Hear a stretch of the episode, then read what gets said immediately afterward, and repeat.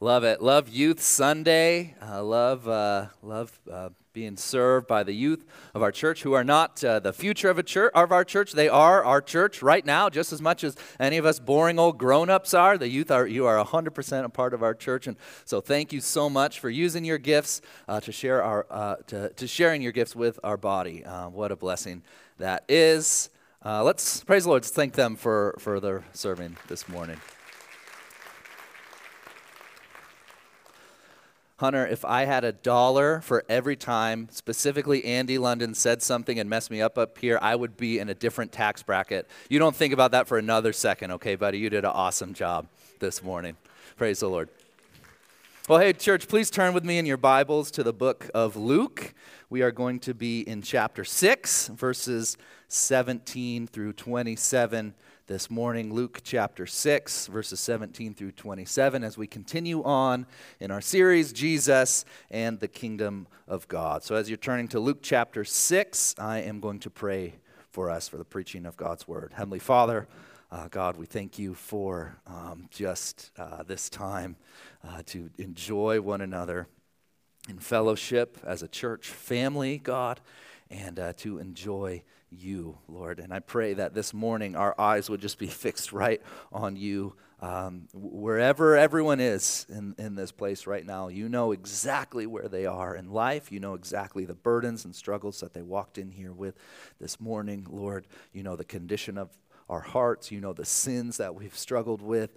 And uh, you know every way that we have failed you this week, and you have forgiven us, Father. And we praise you for that. So may we just, uh, may, may we celebrate in the glories and beauty of the gospel this morning, specifically as we look at this passage in Luke chapter 6. Use it to strengthen us and to encourage us, God. Uh, guard my words, uh, guard, guard my tongue. Give me a humble heart and spirit as I preach your word. And may your spirit go forth in this place minister to us. We pray in Jesus' name. Amen. All right, well, being that it's Youth Sunday this morning, I thought it'd be fun to maybe start with some uh, would you rather questions so we could get to know each other a little bit better as a church body. So I'm going to read the would you rather question, and then I'll give you a chance. You just raise your hand if you would rather this thing or that thing. We all know how it works. So here's the first one Would you rather uh, always be five minutes late wherever you're going or 30 minutes early wherever you're going. So, five minutes late, people, raise your hand. All right, I fall into that category. I, 30 minutes early, people, raise your hand. Whoa, that's uh, very interesting. Raise your hand if this is not a hypothetical, if you are actually always five minutes late wherever you go. And raise your hand if this is not a hypothetical, you are always 30 minutes early wherever you go. Raise your hand if it's your father who's always 30 minutes early and it drives you nuts. There's got to be a couple of us. Yeah, there's a couple of us in here. All right, next one. Would, this might go along. Would you rather always, wherever you go, be chronically underdressed or chronically overdressed? So wherever you go, you're, you're not wearing clothes that are fancy enough or you're wearing clothes too fancy. Underdressed people, raise your hand. That's a good majority. Seems like overdressed, rather be overdressed. Okay, actually, pretty split 50 50. Uh, okay, this one is to, uh, to see who the crazy people are in our church. Would you rather live where it's year round winter or year round summer? Year round summer, raise your hand. All right, now where's the crazy ones? Year round winter. Uh, okay, we'll have to talk after the service. Okay, this one's a little.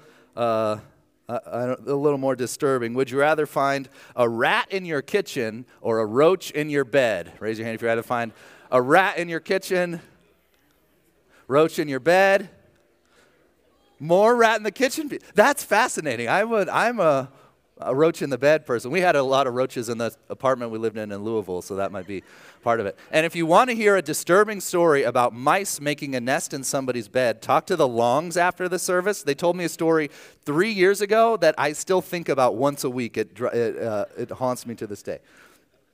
All right, last one. I'm going to read you two lists this time. You need to tell me which one you prefer. Would you rather be poor, hungry, weeping, and hated? Or rich, full, laughing, and popular.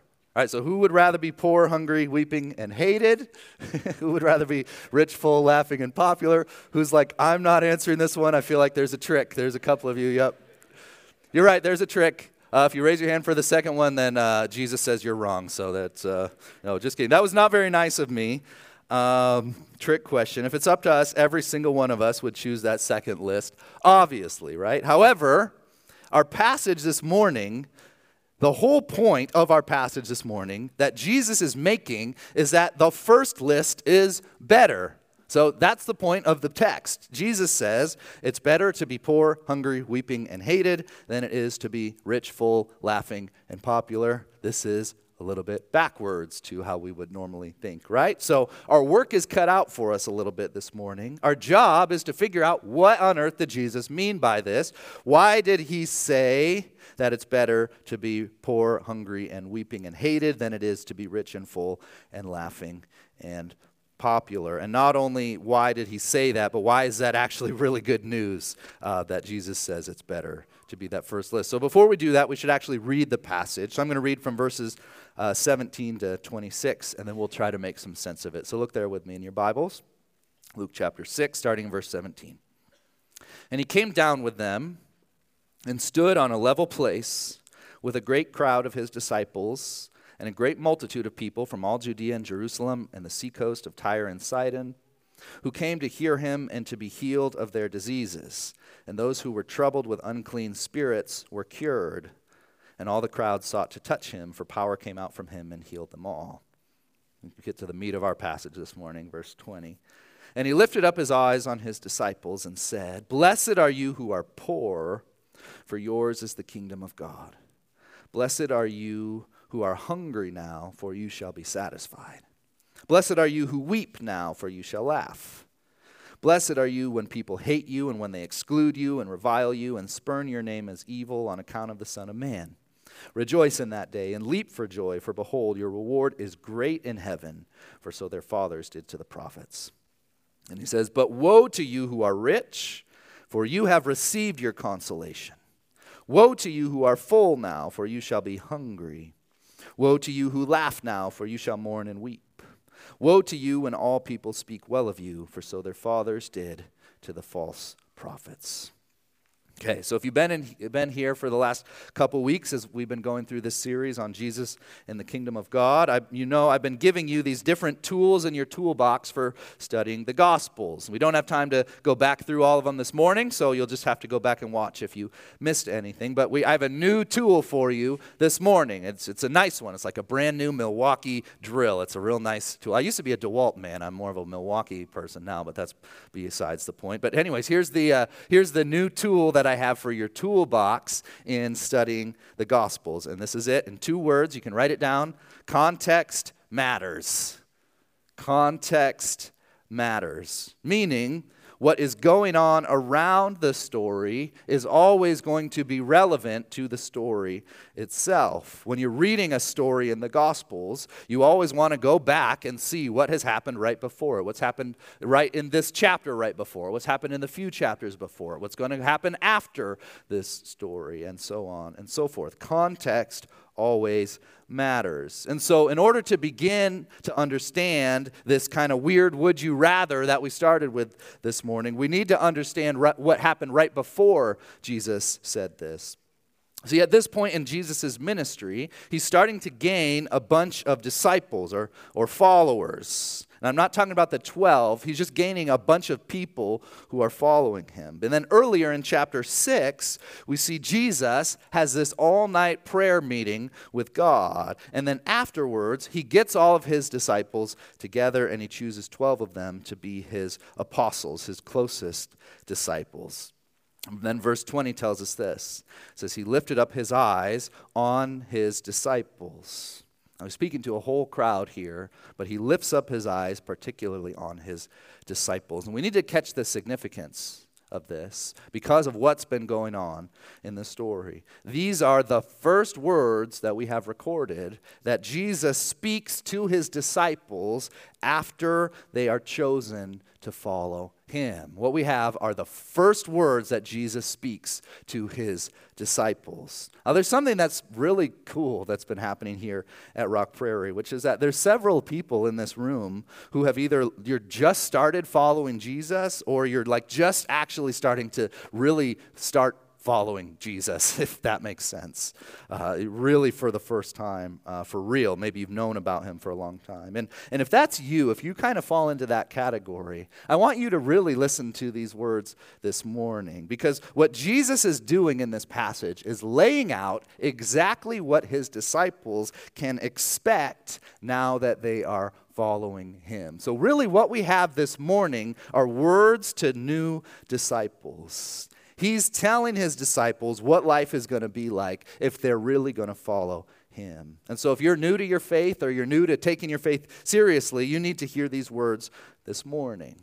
Now, spoiler alert, it's going to be super convicting to all of us, no matter how long we've been following Jesus. But if, if you're new in your faith, I want you to really listen and be encouraged because I just feel like Jesus is speaking these things to you this morning. So listen again what Jesus says starting in verse 20. And he lifted up his eyes on his disciples and he said, Blessed are you who are poor, for yours is the kingdom of God. Blessed are you who are hungry now, for you shall be satisfied.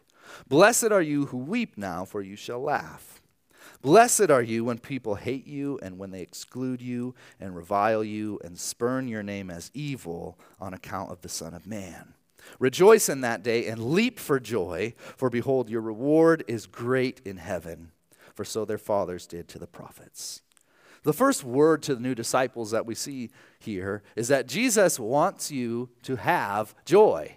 Jesus wants you to have joy right now. Jesus' desire for you is to find joy and happiness and satisfaction. What word do we see repeated four times in these verses? What word? Blessed. Blessed. The word blessed here basically means happy. Happy. It means favorable circumstances have come upon you. Now, the way that you can find happiness is very different than what we can expect, and we'll get to that in just a minute. But I want us to kind of even just camp out here on this idea that Jesus wants you to have joy. You see, that's great news. Some of you may have grown up or come from church traditions that didn't teach that at all, or certainly didn't live like that. Some of you may have come from church traditions that were really filled with people who were just like the older brother from the parable of the prodigal son. You remember that story? You remember him?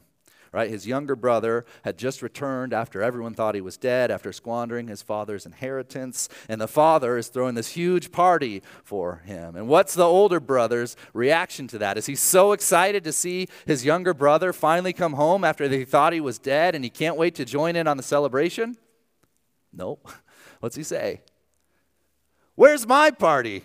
I've been here slaving away this whole time, doing everything the Father told me to do, and I'm not rewarded at all. It's not fair that he gets the party when I've been doing everything I'm supposed to do, and I don't get to have a party. What's up with that? You see what he's really saying here?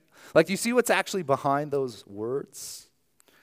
He's saying, essentially, I think that living in God's house is something miserable that you have to endure if you want to eventually get to the reward of heaven. You see that? There's a lot of churches, honestly, that operate that way. Hey, don't get too excited. Don't get too carried away. Don't be too filled with joy. There's a lot of rules you need to put up with if you want to be here. Let's not go throwing a party before we know if you're following all those rules, okay? The good news isn't that good, okay? I had some friends in college. Uh, I went to Taylor uh, University in Upland, and they decided there's kind of right on the main drag there, there's this tiny country church. I don't know if it's still there or not, but they decided they were going to go and check it out and see what it was like. And so they went, and, and uh, afterwards I asked them how it was. They were like, it was horrible. the pastor literally just yelled at us the whole time about how playing video games was going to send us to hell. and that was the sermon. I'm not trying to I'm not trying to pick on other churches, okay? I hope you understand what I'm saying here. But if you've been part of something like that, if that's your idea of what following Jesus is, if growing up that's all that you heard, that the good news isn't really that good.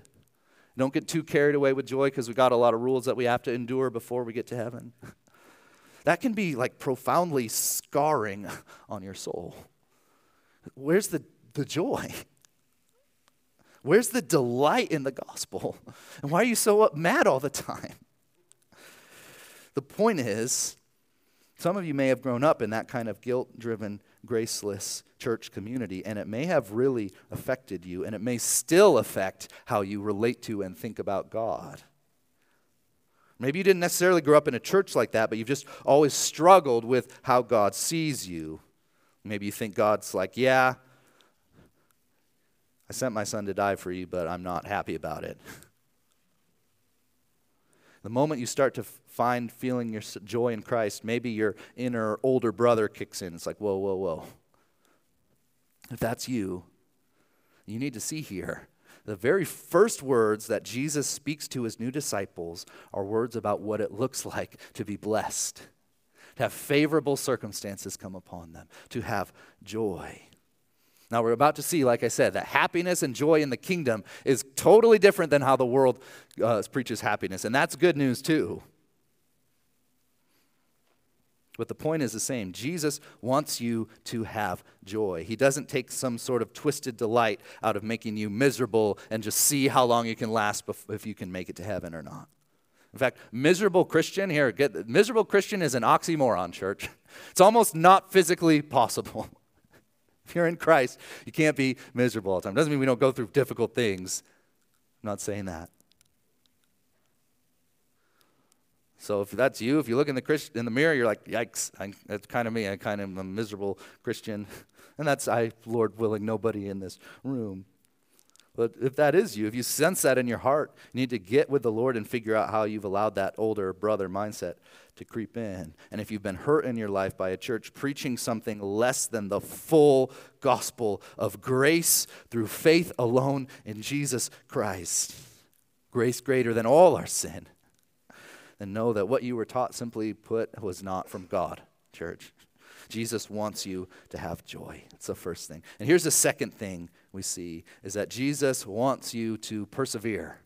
Jesus wants you to persevere. Put your, kind of your bookmark or a finger in Luke chapter 6 and turn with me over to John chapter 6. John chapter 6. All right, Pastor Mike, if Jesus wants me to have joy, why is he saying that I'm blessed when I'm poor or hungry or weeping or hated? Well, first of all, we need to realize that what Jesus is saying to his disciples is not hypothetical in the least. Again, context matters. These 12 men were very much about to experience literal poverty more than they had before, and hunger and extreme grief, and they were going to be despised, and eventually many of them were about to give up their very lives for what Jesus was going to do and teach. And so he wasn't saying just like, if you go about your life and these things happen to happen to you, just remember that you're blessed. He's saying, get ready, buckle up. It's about to get real. He's preparing them for what's to come. He's preparing them for battle, is what he's doing. Now look at John chapter 6. John chapter 6 begins with Jesus doing this incredible miracle. He feeds 5,000 people, and imagine if you're in that crowd, right? You've heard about Jesus, you come to hear his teaching, everyone's getting hungry. Jesus takes five loaves and two fish and says, Here's enough food for everybody with 12 baskets to spare, right? That would be amazing. You would go away just like you couldn't stop talking about Jesus. You'd be so excited. Did you believe what he just did? How did he even do that? All of a sudden, I, like I turned around and there's fish everywhere. How did he do that, right? You'd be fired up for what Jesus is doing. But then what happens? The next day, he starts to teach. And what he starts to teach doesn't sit well with them at all. It's kind of crazy, actually talks about how he's the bread from heaven. Just like God provided manna to Israel in the wilderness, Jesus says, I am that bread from heaven. And then he goes one step further and he says to them, You have to eat my flesh and drink my blood if you want to have eternal life. That is a harder message to hear, right? What is he talking about? So look what happened then in verse 66. Look what the crowd started to do once Jesus started telling them something they didn't want to hear. It's really sad. Verse 66 of John 6. After this, many of his disciples turned back and no longer walked with him. See, they liked Jesus who fed them bread and fish, but they didn't like the Jesus who said, The only way to have eternal life is to eat of my flesh and drink of my blood. I want you to hear from me. I say this because I love you from the bottom of my heart. But I fear that some of us might get excited about Jesus at first because he's starting to do some really cool things in my life. But then once we start to realize what following Jesus is actually like, there is a danger that you might be like these disciples who turn back and no longer walk with him. And Jesus gives his disciples fair warning here in Luke 6. Says, Following me is going to mean poverty. Following me is going to mean hunger. Following me is going to mean weeping. Following me is going to mean you are going to be hated. Now, there's some people who teach the opposite, right? Following Jesus means smooth sailing, no more sickness, no more bills to pay, no more dead end job, no more family conflict, no more ranch dressing. Nothing bad is ever going to befall you in your life. I can't stand ranch dressing. If any of you think you're going to play a funny joke and put some ranch dressing in my office, it's not a funny joke, so don't even go there. All bad things go away once you start following Jesus, right? I don't know what Bible those people are reading. But you need to know as you begin to follow Jesus, you're going to face a profound temptation to leave it all behind once it starts really getting personal once he starts chipping away at those things in your heart that you want to hang on to because they feel like your very life. Jesus says, Those are not your very life. I am your very life. But it's going to feel in some ways like your very life is being ripped away. And you're going to face this unbelievable temptation be like, You know what? Maybe the loaves and the fish was some sort of trick. And uh, this guy's a charlatan after all. Maybe those things that I thought he was doing in my life earlier, maybe it was coincidence. There's got to be a better way. So look what Jesus said to his disciples after all the crowds left in John chapter 6, verse 67. Jesus said to the 12, Do you want to go away as well? I mean, picture that. Like, really think about what's happening. There's been massive crowds, right? And now they're all just gone like they're just slowly walking away. Like i mean imagine again here this morning if all of you but 12 people just like in the middle of my sermon just were like eh not for me and walked away. How would that feel right? And if you're one of those remaining ones what kind of temptation would it be to be like am i going to be the crazy one who's going to stick with this jesus guy? Jesus says do you want to go away as well? Love peter's answer it's always Peter, verse 68. Simon Peter answered him, Lord, to whom shall we go? You have the words of eternal life, and we have believed and have come to know that you are the Holy One of God. I love that. How could we leave you, Jesus? You're the Messiah. You're my Savior. In you is eternal life. I don't care what anyone else does. You're the Holy One of God. I'm going to follow you. And so, right up front, in Jesus' first words to his disciple, disciples, he makes it clear following him means you're going to walk through hard things, some difficulties so extreme you might be tempted to give up. Persevere. He is the Holy One of God.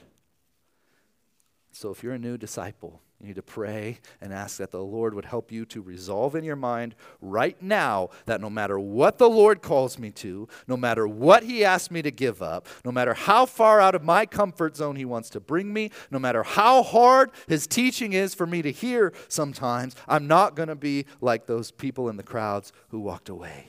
Because, like Peter said, there ain't nowhere else to go, church. Jesus alone has the words of eternal life. Jesus alone is the Holy One of God.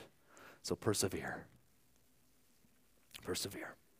Finally, there's one more word to new disciples that we need to see here, which is that Jesus wants to be your treasure.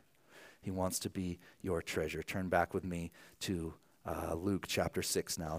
Look in verse 24. It says this Woe to you who are rich, for you have received your consolation. Again, these are hard words to hear. Woe to you who are full now, for you shall be hungry. Woe to you who laugh now, for you shall mourn and weep. Woe to you when all people speak well of you, for so their fathers did to the false prophets. First of all, we don't really talk like this anymore, right? Woe to you. I, I, don't know if any, any parents, when your kids were out playing in the snow this week and then came back in and said, Woe to you, children who have tracked mud and snow into my clean floors, right? You don't, we don't really talk like that. What, is, what, what does he mean, woe to you? Woe, basically, these are opposite words that Jesus has used. It's the opposite of blessed. So if blessed means favorable circumstances have come upon you, woe means disastrous circumstances have come upon you. Which just brings the backwardness of Jesus' teaching into full view, right? Jesus is saying, if you're poor, it means favorable things have happened to you. And if you happen to make it, strike it rich, a disastrous circumstance has come upon you. That is what Jesus, the Son of God, says. what does that mean? Right? That's so far beyond how we think. Imagine I go home to uh, my hometown of, of Archbold, Ohio, and a friend of mine from high school calls me up that I haven't seen in years. He says, Hey, man, I want you to come over and, and just meet my family. We'd love to have you over for dinner. So let's say he gives me the address and I show up and it's just a mansion, right? Like just four car garage, pool in the back, like everything you can imagine. Like just a, a mansion. Imagine if I said something like, Oh my goodness, man, I'm so sorry. What, what happened? I had no idea you were rich. This is awful. Is there anything that I can do to help you, right? I wouldn't say that.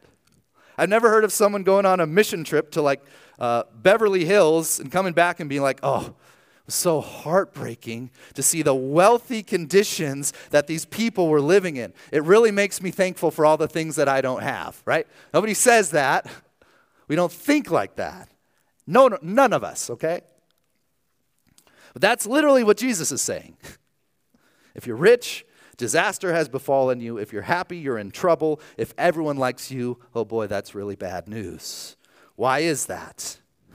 It's because the kingdom of heaven, which you are a citizen of, if you are in Christ, is completely upside down from the kingdom of the world. Please hear me on this. The world is filled with substitute treasures. Things that, like riches or popularity, things that Jesus talks about, that promise fulfillment, but will always, always, always fail to deliver. Why? Because only Jesus can do that. And Jesus knows that. And he knows how people who maybe have wanted to follow him have seen what their treasures can give them and what Jesus can give them. And they haven't been able to be broken away from wanting to pursue their treasures. If you're rich, if you're never hungry, pretty much everyone likes you, which let's be honest, this is like, especially compared to the world, this is us, right? It's going to be so tempting to try to find happiness in those things, and it's going to be so much harder to recognize your need for a Savior. But happiness is not found in those things, and I think that's the just the biggest way that our enemy works in our culture is, is uh, just uh, simple distraction. Go after those things if you want to be happy, and then boop, we go after those things. This is what Ligon Duncan says that Jesus is saying in these verses. He says, Let me tell you what happiness is. Happiness is when you have nothing left but me. That's what Jesus is saying. Happiness is when you're dirt poor, but you still have me. Happiness is when the pangs of hunger are so loud that you can't think, but you still have me. Deep, real happiness and blessedness is when you're weeping because the things that are most precious to you in this world have been lost, but you still have me. Happiness is when you've lost everyone because of me, and they hate you, and they revile you, and they've rejected you and spurned you, but you still have me because you've learned that I am the only treasure that can't be taken away from you. I'm the only thing that you can walk through this world and be sure of that you're never going to lose because I will not let you go. So, how do we cultivate that attitude when we aren't wanting for much, aren't going around wondering where our next meal is going to come from, generally liked by a lot of people around you. By fixing our eyes on Jesus, remembering that He wants to be your treasure because He's the only thing that lasts. Let's go back to our original would you rather question. Would you rather be rich and full and happy and popular, or would you rather be poor and hungry and weeping and hated? Apart from Jesus, of course, I'd rather be the first list, right? But with Jesus, man, you think earthly riches for a short season can compare to having Jesus forever? You're crazy. You think temporary hunger or sickness matters if I can be satisfied and healed by the King of Kings for eternity? You think momentary grief can compare to everlasting joy? You think the opinion of men about me matters more than the opinion of my heavenly Father who loves me and holds my eternity in his hands? New disciples, Jesus is better. And that's the best thing that I can possibly tell you. Old disciples, Jesus is better. It is far better to endure the most difficult circumstances on earth with Jesus by my side than to enjoy the greatest pleasures on earth without him. And that's hard. It's easy to say, it's hard to believe, right?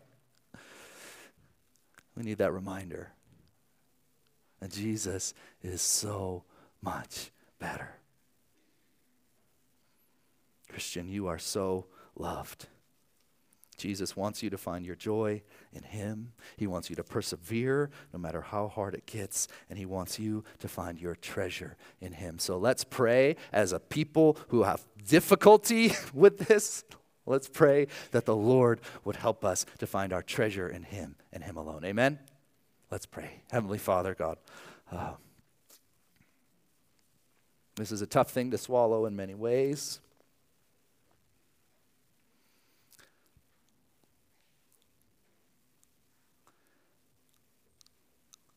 It is so hard for me to find my joy and satisfaction and delight in you alone. God, I just confess to you right now. my desire for treasures that don't last. So help me, God. Help us. Whether we're just started following you, whether we've been following you our whole lives. Help us to see those areas where we're clinging to treasures that are just going to rust and fade away.